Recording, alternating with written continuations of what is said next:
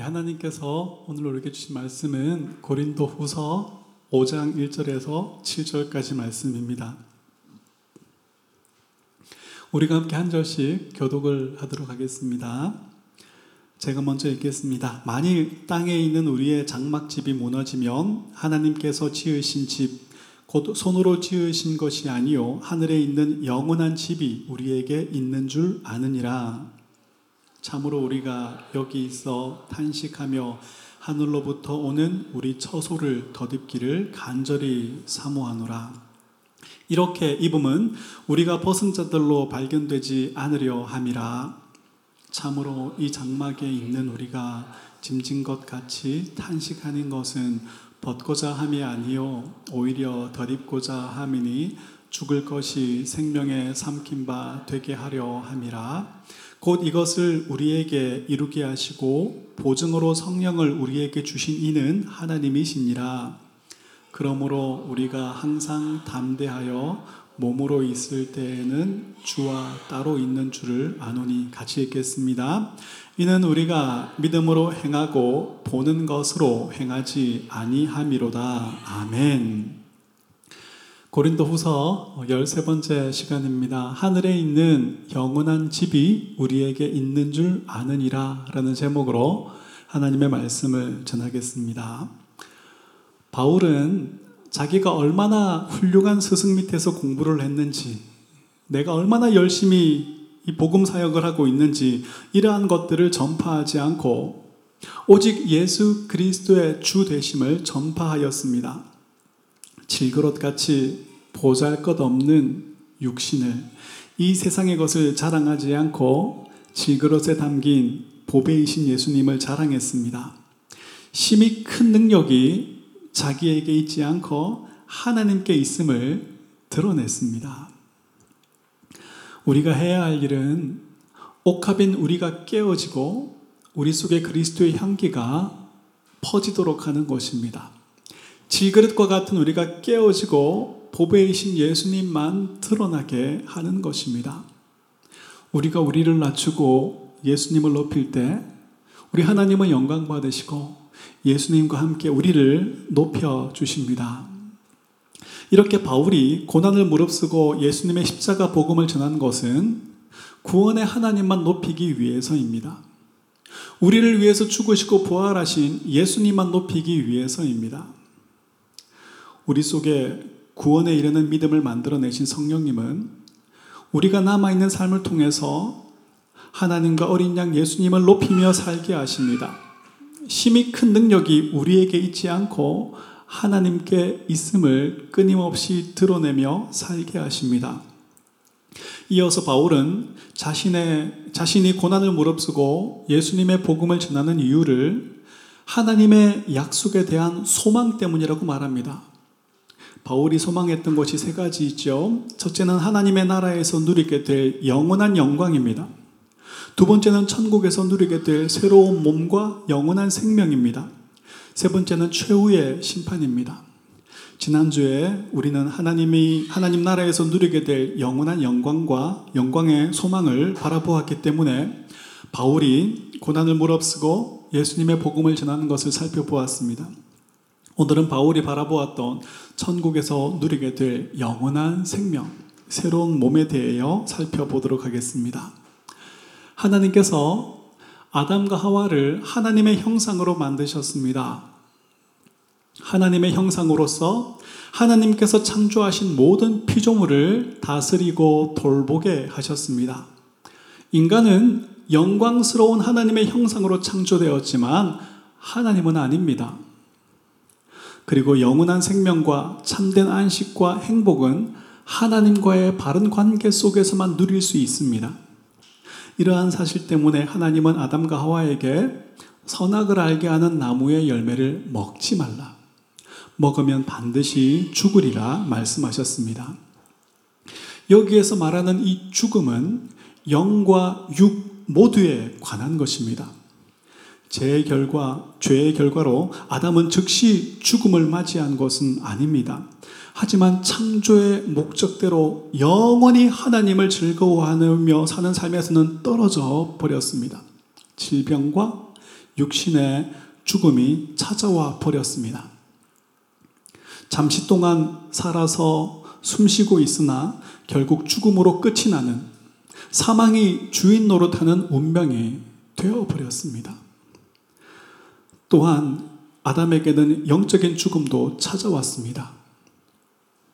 범죄한 이후에 아담이 제일 먼저 했던 것은 하나님을 피하여 숨는 것이었습니다. 하나님 없이 자기가 주인 되고 자기가 왕이 되는 삶을 더 좋아하게 되었습니다. 하나님과 단절되고 하나님과 원수가 되어 버렸습니다. 하나님의 심판과 영원한 형벌이 기다리는 운명이 되어 버렸습니다. 이렇게 성경은 사망이라는 표현을 사용할 때에는 육체의 죽음뿐 아니라 영적인 죽음, 하나님과 깨어지고 단절된 관계에도 사용을 하고 있습니다. 모든 인간이 결국 육신의 죽음을 맞이할 수밖에 없다라는 사실은 모든 인간이 하나님께 대하여 범죄한 죄인임을 확인시켜 주는 것입니다.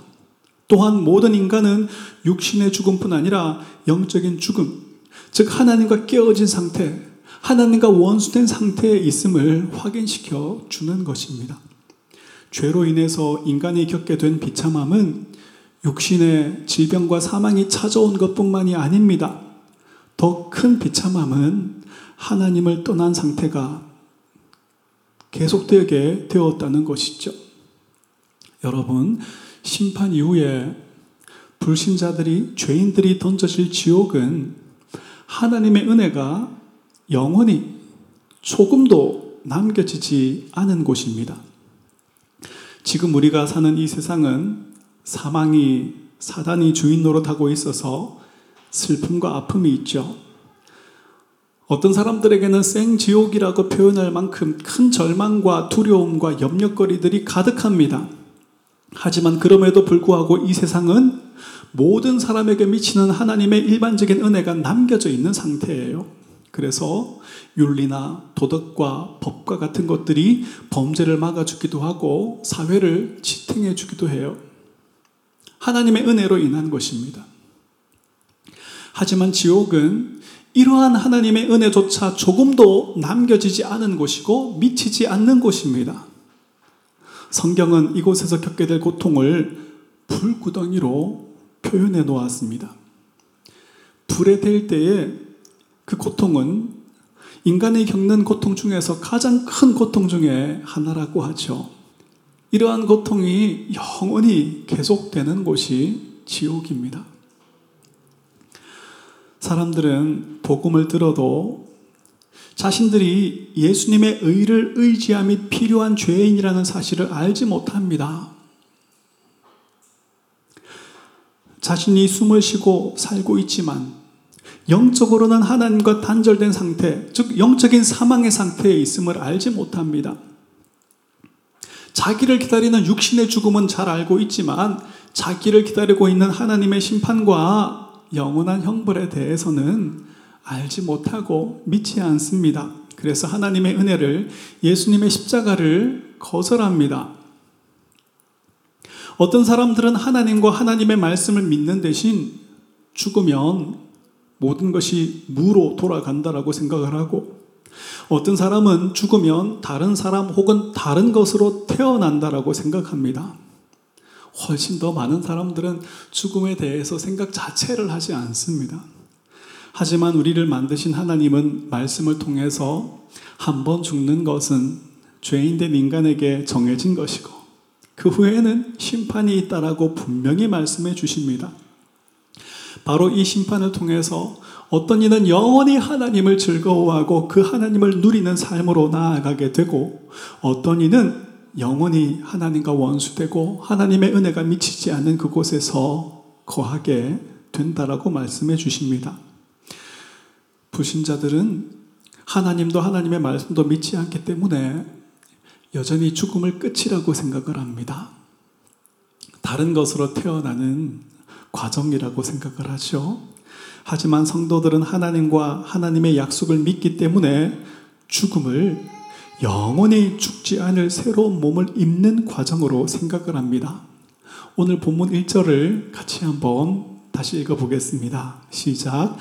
만일 땅에 있는 우리의 장막집이 무너지면 하나님께서 지으신 집, 곧 손으로 지은 것이 아니요 하늘에 있는 영원한 집이 우리에게 있는 줄 아느니라. 아멘. 땅에 있는 곧 무너져 버릴 장막집과 하늘에 있는 영원한 집이 나옵니다. 여기서 장막집은 텐트를 말합니다. 천막집을 말합니다.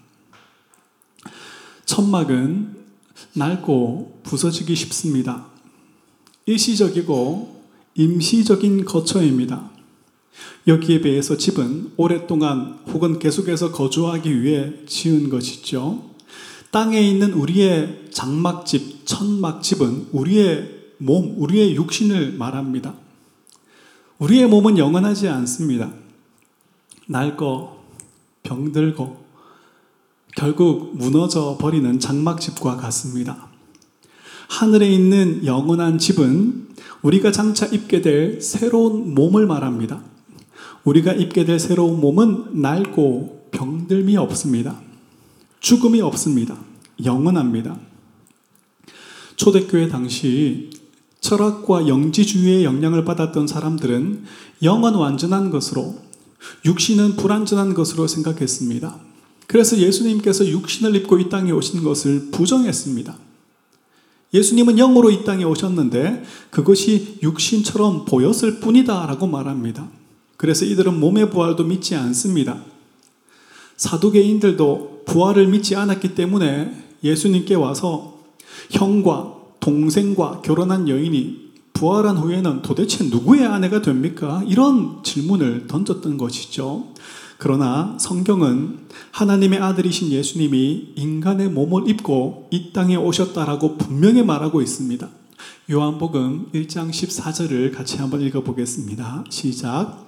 말씀이 육신이 되어 우리 가운데 거하심에 우리가 그의 영광을 보니 아버지의 독생자의 영광이요 은혜와 진리가 충만하더라. 아멘. 또한 예수님께서는 부활하신 후에 새로운 몸을 입으셨다라고 분명히 우리에게 말하고 있습니다. 부활하신 예수님은 새로운 몸을 입으시고 무덤을 찾은 여인들에게 자신을 보여주시고 제자들을 만나 주셨습니다. 완전한 몸을 입고 부활하셨음을 보여주기 위해서 그들과 함께 앉아서 음식을 드십니다. 도마에게 손의 못자국을 만져보라 라고 말씀하십니다.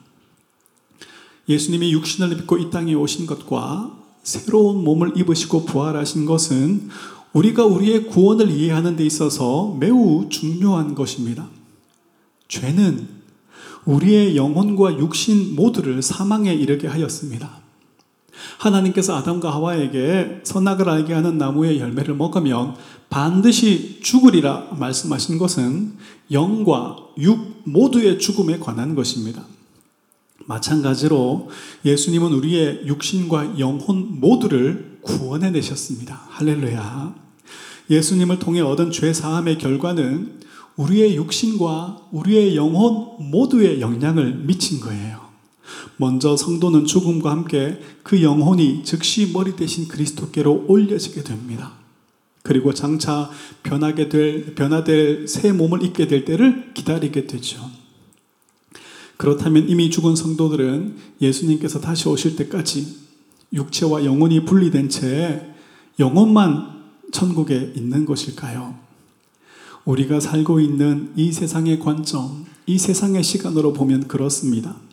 이미 죽은 성도들은 지금 육체와 온전한 결합이 이루어지지 않은 채 예수님의 다시 오심, 하나님의 구원 역사의 완성을 기다리고 있습니다. 그러나 영적인 시간, 하나님의 시간으로 보면 그렇지 않습니다. 우리는 죽음과 함께 이 세상에서 입고 있던 이 육신의 옷을 벗어버리게 됩니다. 더 이상 육신의 그리고 이 시간에 이 세상의 시간과 공간에 묶여 있지 않게 됩니다. 하나님의 시간 속으로 그 영원의 시간 속으로 들어가게 됩니다. 하나님의 시간 안에서는 지금 이 세상에서 앞으로 일어날 일들도 다 현재의 일과 같습니다. 그래서 성경의 어떤 기자는 주께서는 하루가 천년 같고 천년이 하루 같다 이런 말씀을 하죠. 그러니까 2000년 전에 바울과 요한이 바라보았던 그 하나님의 나라, 거기에서 흰 옷을 입고 있던 백성들 속에는 저와 여러분도 이미 있었던 거예요. 그들이 본 것은 하나님의 구원 역사의 완성이었기 때문이죠. 이미 죽은 성도들은 지금 그 영혼이 새로운 몸과 결합되어 하나님의 나라를 누리고 있는 거예요.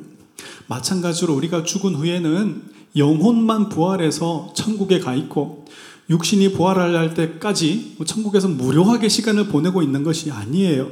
죽음과 함께 우리는 그 영혼이라는 시간 속에서 예수님께서 다시 오셔서 완성해내신 그 하나님의 나라를 즉시 누리게 되는 거예요. 우리가 어떻게 이 즉시 우리의 영혼이 하나님 나라에서 예수님과 함께 있을 것을, 몸으로 함께 있을 것을 확신할 수 있습니까? 성경이 그렇게 가르쳐 주고 있기 때문입니다.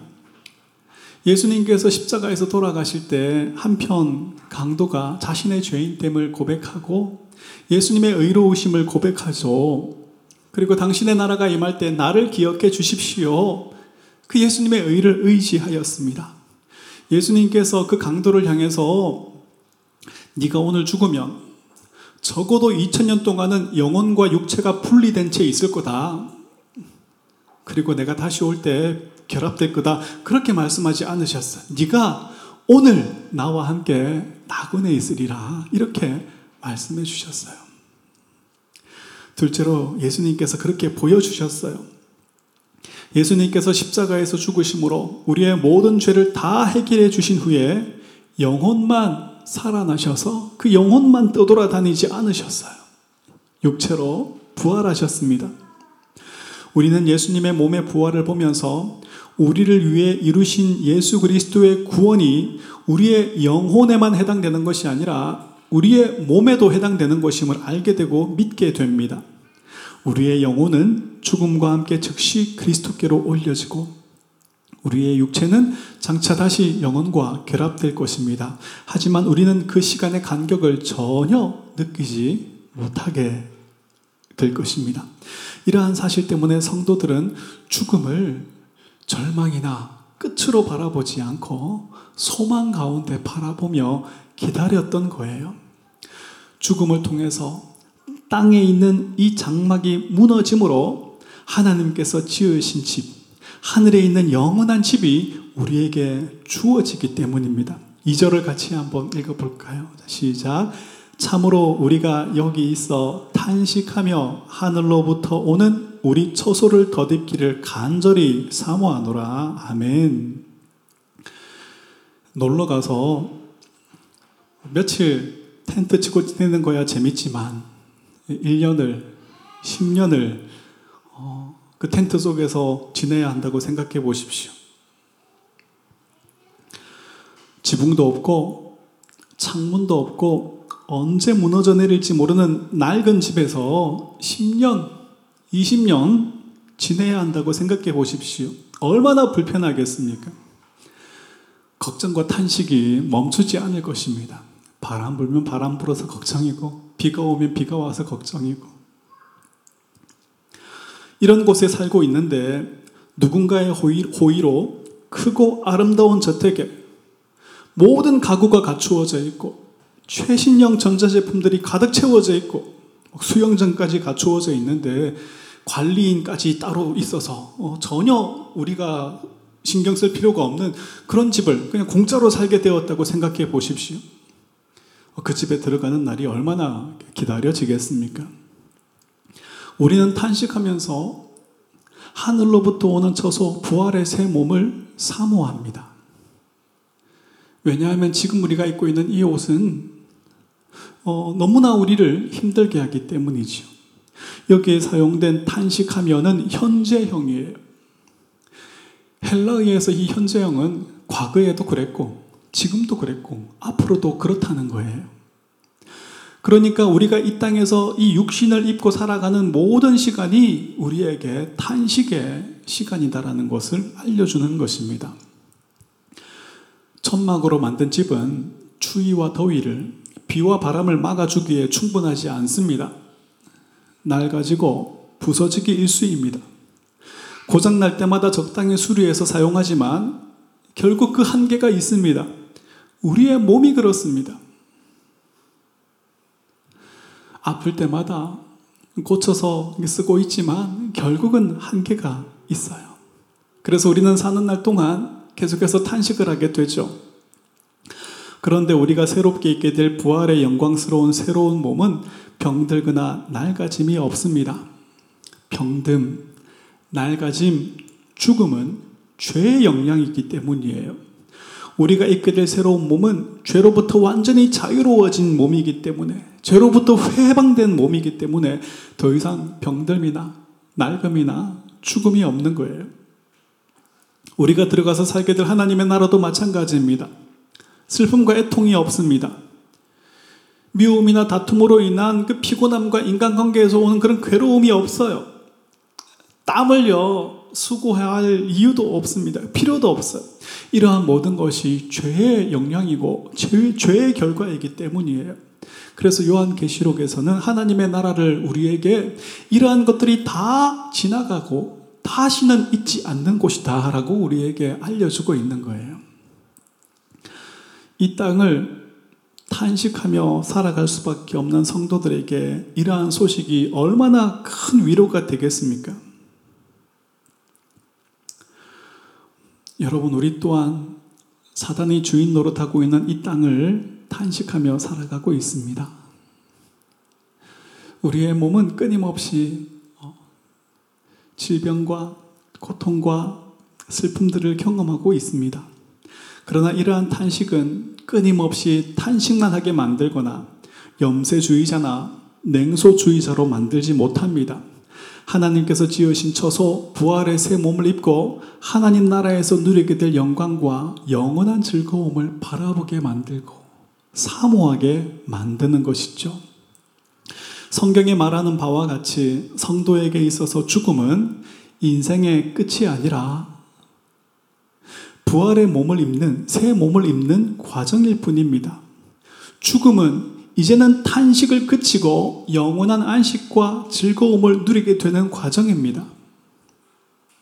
이제는 죄 짓기를 그치고 영원히 그리고 온전히 하나님을 즐거워하고 하나님과 이웃을 온전히 사랑하게 되는 과정입니다. 그래서 성도들은 지나치게 죽음을 두려워하거나 슬퍼할 필요가 없는 거예요. 오히려 바울처럼 간절히 사모하게 되는 것이기도 하죠. 그렇다고 하나님 나라와 하나님께서 준비해 놓으신 새 몸을 너무 사모한 나머지 스스로 목숨을 끊으시면 안 됩니다. 우리는 우리의 생명의 주관자가 하나님이시며 하나님의 때가 있음을 분명히 믿고 인정하며 살아야만 하기 때문입니다. 고린도전서 15장 51절에서 52절을 같이 한번 보겠습니다. 우리를 기다리는 것이 무엇인지 자 시작. 보라 내가 너희에게 비밀을 말하노니 우리가 다 잠잘 것이 아니요.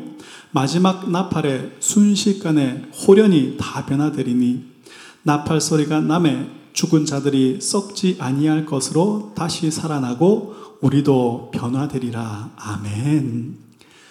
예수님께서 무덤 속에 나사로를 불러내신 것처럼 이 세상 마지막 날 우리 주님은 우리의 이름을 부르실 것입니다. 우리는 그 음성을 듣고 일어날 것입니다. 우리 모두는 거룩한 공교회로 예수님과 한 몸이 되어서 예수님께서 완성해 내신 그 구원의 즐거움에 참여하게 될 것입니다. 우리의 즐거움은 완전할 것이며 영원할 것입니다. 이러한 것들을 우리가 참으로 믿는다면 이 땅을 잠시 살아가면서 좀 손해보고 좀 어려움을 겪어도 괜찮지 않습니까? 섭섭한 일을 당하고 힘들게 하는 사람이 있어도 좀 웃어줄 수 있지 않겠습니까? 여러분, 이 믿음과 이 소망 가운데 모든 일에 의연하며 태연하며 담대하게 살아가는 저와 여러분 될 수 있기를 주님 이름으로 축복합니다. 5절을 보면 바울은 성령님을 우리의 구원의 보증으로 소개하고 있습니다. 같이 한번 읽어볼까요? 시작. 곧 이것을 우리에게 이루게 하시고 보증으로 성령을 우리에게 주신 이는 하나님이시니라. 아멘. 바울이 성령님을 구원의 보증으로 소개하시는 이유는 첫째 성령님이 우리 속에 구원에 이르는 참된 믿음과 회개를 만들어 내시기 때문입니다. 그동안 우리가 배운 것처럼 성부 하나님은 성자 예수님을 통하여 우리의 구원을 완성하셨고 성령 하나님을 통하여 그 구원의 혜택을 누리게 하십니다. 성령 하나님은 성부 하나님께서 창세전에 택한 자들 속에 말씀으로 구원에 이르는 회개와 믿음을 만들어내십니다. 자기의 의를 의지하지 않고 예수님의 의를 의지하게 함으로 구원을 얻게 하십니다. 우리가 구원 얻은 증거는 방언이나 눈에 띄는 은사가 아니에요. 예수님을 하나님의 아들로 우리의 구원자로 영접함으로 구원을 얻습니다. 예수님을 향한 이 참된 지식과 믿음을 만들어 내시는 분이 바로 성령님이십니다. 고린도전서 12장 3절을 같이 읽어 보겠습니다. 시작. 그러므로 내가 너희에게 알리노니 하나님의 영으로 말하는 자는 누구든지 예수를 저주할 자라 하지 아니하고 또 성령으로 아니하고는 누구든지 예수를 주시라 할 수 없느니라. 아멘. 이렇게 성령님이 우리 속에 예수님을 향한 지혜와 지식을 만들어내십니다.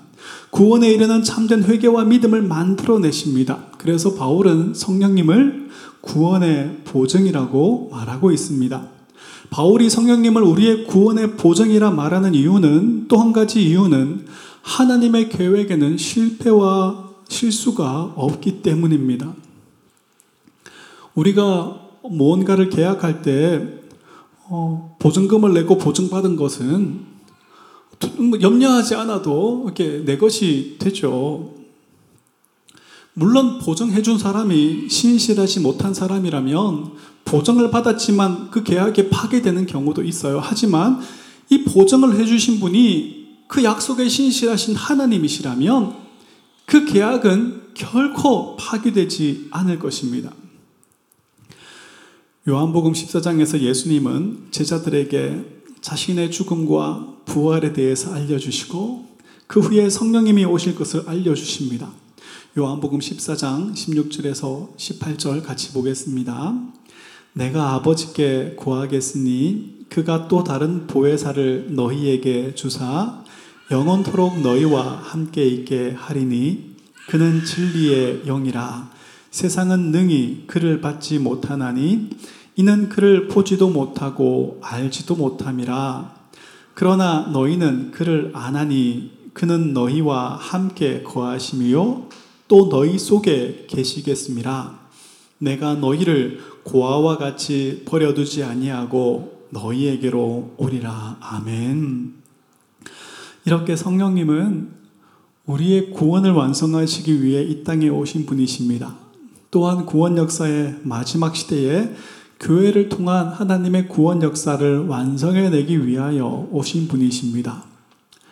여러분, 구원은 질그릇과 같은 우리가 완성해내는 것이 아닙니다. 하나님께서 시작하셔서 하나님께서 완성해내시고야 마는 것입니다. 그래서 우리의 실수와 실패와 넘어짐 때문에 취소되지 않습니다. 우리의 구원은 하나님의 심판대 앞에서 사단의 참소에도 취소되지 않을 것입니다. 사단은 하나님의 심판대 앞에서 우리의 죄인됨을 낱낱이 고발할 것입니다.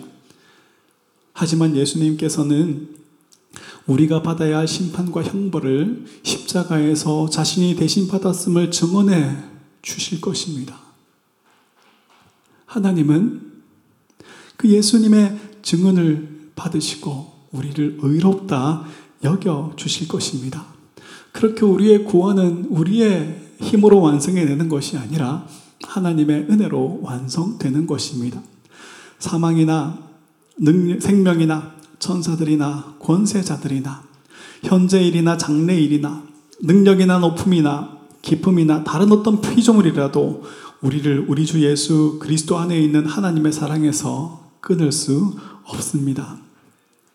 우리는 우리의 연약함과 실수와 실패와 넘어짐을 보면서 늘 탄식하고 애통하게 됩니다. 우리의 사랑 없음과 하나님께서 원하시는 삶을 살아내지 못함 때문에 우리는 늘 탄식하고 슬퍼합니다.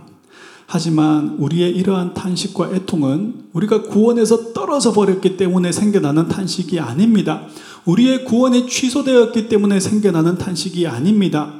성령님께서 우리 속에 구원에 이르는 믿음을 만들어 내셨을 뿐 아니라 하나님과 이웃을 사랑하고 하나님 원하시는 삶을 살고자 하는 열망을 만들어 내셨기 때문에 우리는 이 탄식이 생겨난 거예요. 전에는 우리는 우리의 이익과 즐거움을 위해서만 살았습니다. 우리가 탄식하는 모든 내용들이 왜 내 마음대로 되지 않는가 하는 것이었습니다. 모든 것이 내 마음대로 되기를 열망했죠. 이것이 하나님을 거절하는 것일 뿐 아니라 하나님을 대적하는 것이라는 사실도 알지 못했습니다. 이것이 죄이고 타락한 인간의 본성에서 나오는 그런 열망인 것도 알지 못했습니다. 그래서 하나님도 내 소원을 성취시켜주는 분으로 우리는 만들어서 섬겼습니다. 그러나 이제는 이러한 것들이 죄임을 알게 되었습니다. 이러한 것들을 쫓아 사는 것이 무익하고 부끄러운 것임을 알게 되었습니다. 이제는 내 원함이 거절되어도 하나님의 원함이, 하나님의 뜻이 이루어지는 것을 더 좋아하게 되었습니다. 마음 다해 하나님 사랑하고 이웃을 사랑하고 그 하나님께 온전히 순종하는 것을 더 좋아하게 되었습니다. 그런데 이게 되지 않으니까 우리 속에 탄식이 생겨나는 거예요. 우리의 삶은 성령님께서 이렇게 새롭게 창조하신 이 사람이 원하는 만큼 사랑할 수가 없습니다. 순종할 수가 없습니다.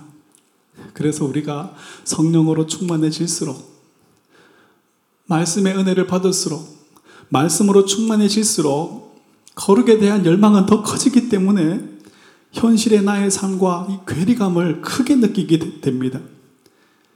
성령으로 충만해질수록 말씀으로 충만해질수록 은혜를 받을수록 우리는 우리가 거룩해지고 있다라고 여겨지기는커녕 우리가 얼마나 형편없는 자인지 얼마나 큰 죄인인지만 깨닫게 됩니다. 그래서 괴로움이 더 커지게 되는 거예요. 어떤 사람은 이 괴로움 때문에 아, 이 말씀은 말씀이고 현실은 현실이다. 이런 생각으로 가버립니다. 아닙니다. 그렇게 가면 안 됩니다. 우리가 얼마나 큰 죄인이고 형편없는 자라는 것을 알게 되었다면 이런 자를 끝까지 붙드시고 구원을 완성해 내고 계시는 하나님을 사랑하고 그 하나님의 은혜와 긍휼이 얼마나 크고 놀라운가 그 찬송으로 가야만 하는 거예요. 실패와 넘어짐, 좌절과 절망의 자리에서도 구원의 하나님을 즐거워하고 그 구원의 하나님을 높일 수 있어야 합니다. 이것이 성령님께서 우리 속에서 하시는 일이고 이것이 바로 성령님께서 우리를 조금 더 거룩하게 만들어 가시는 과정, 성화의 방법인 거예요. 사도신경의 마지막 부분은 성령 하나님을 향한 우리의 고백이 나옵니다. 나는 성령을 믿으며 거룩한 공교회와 성도의 교제와 죄를 용서받는 것과 몸의 부활과 영생을 믿습니다.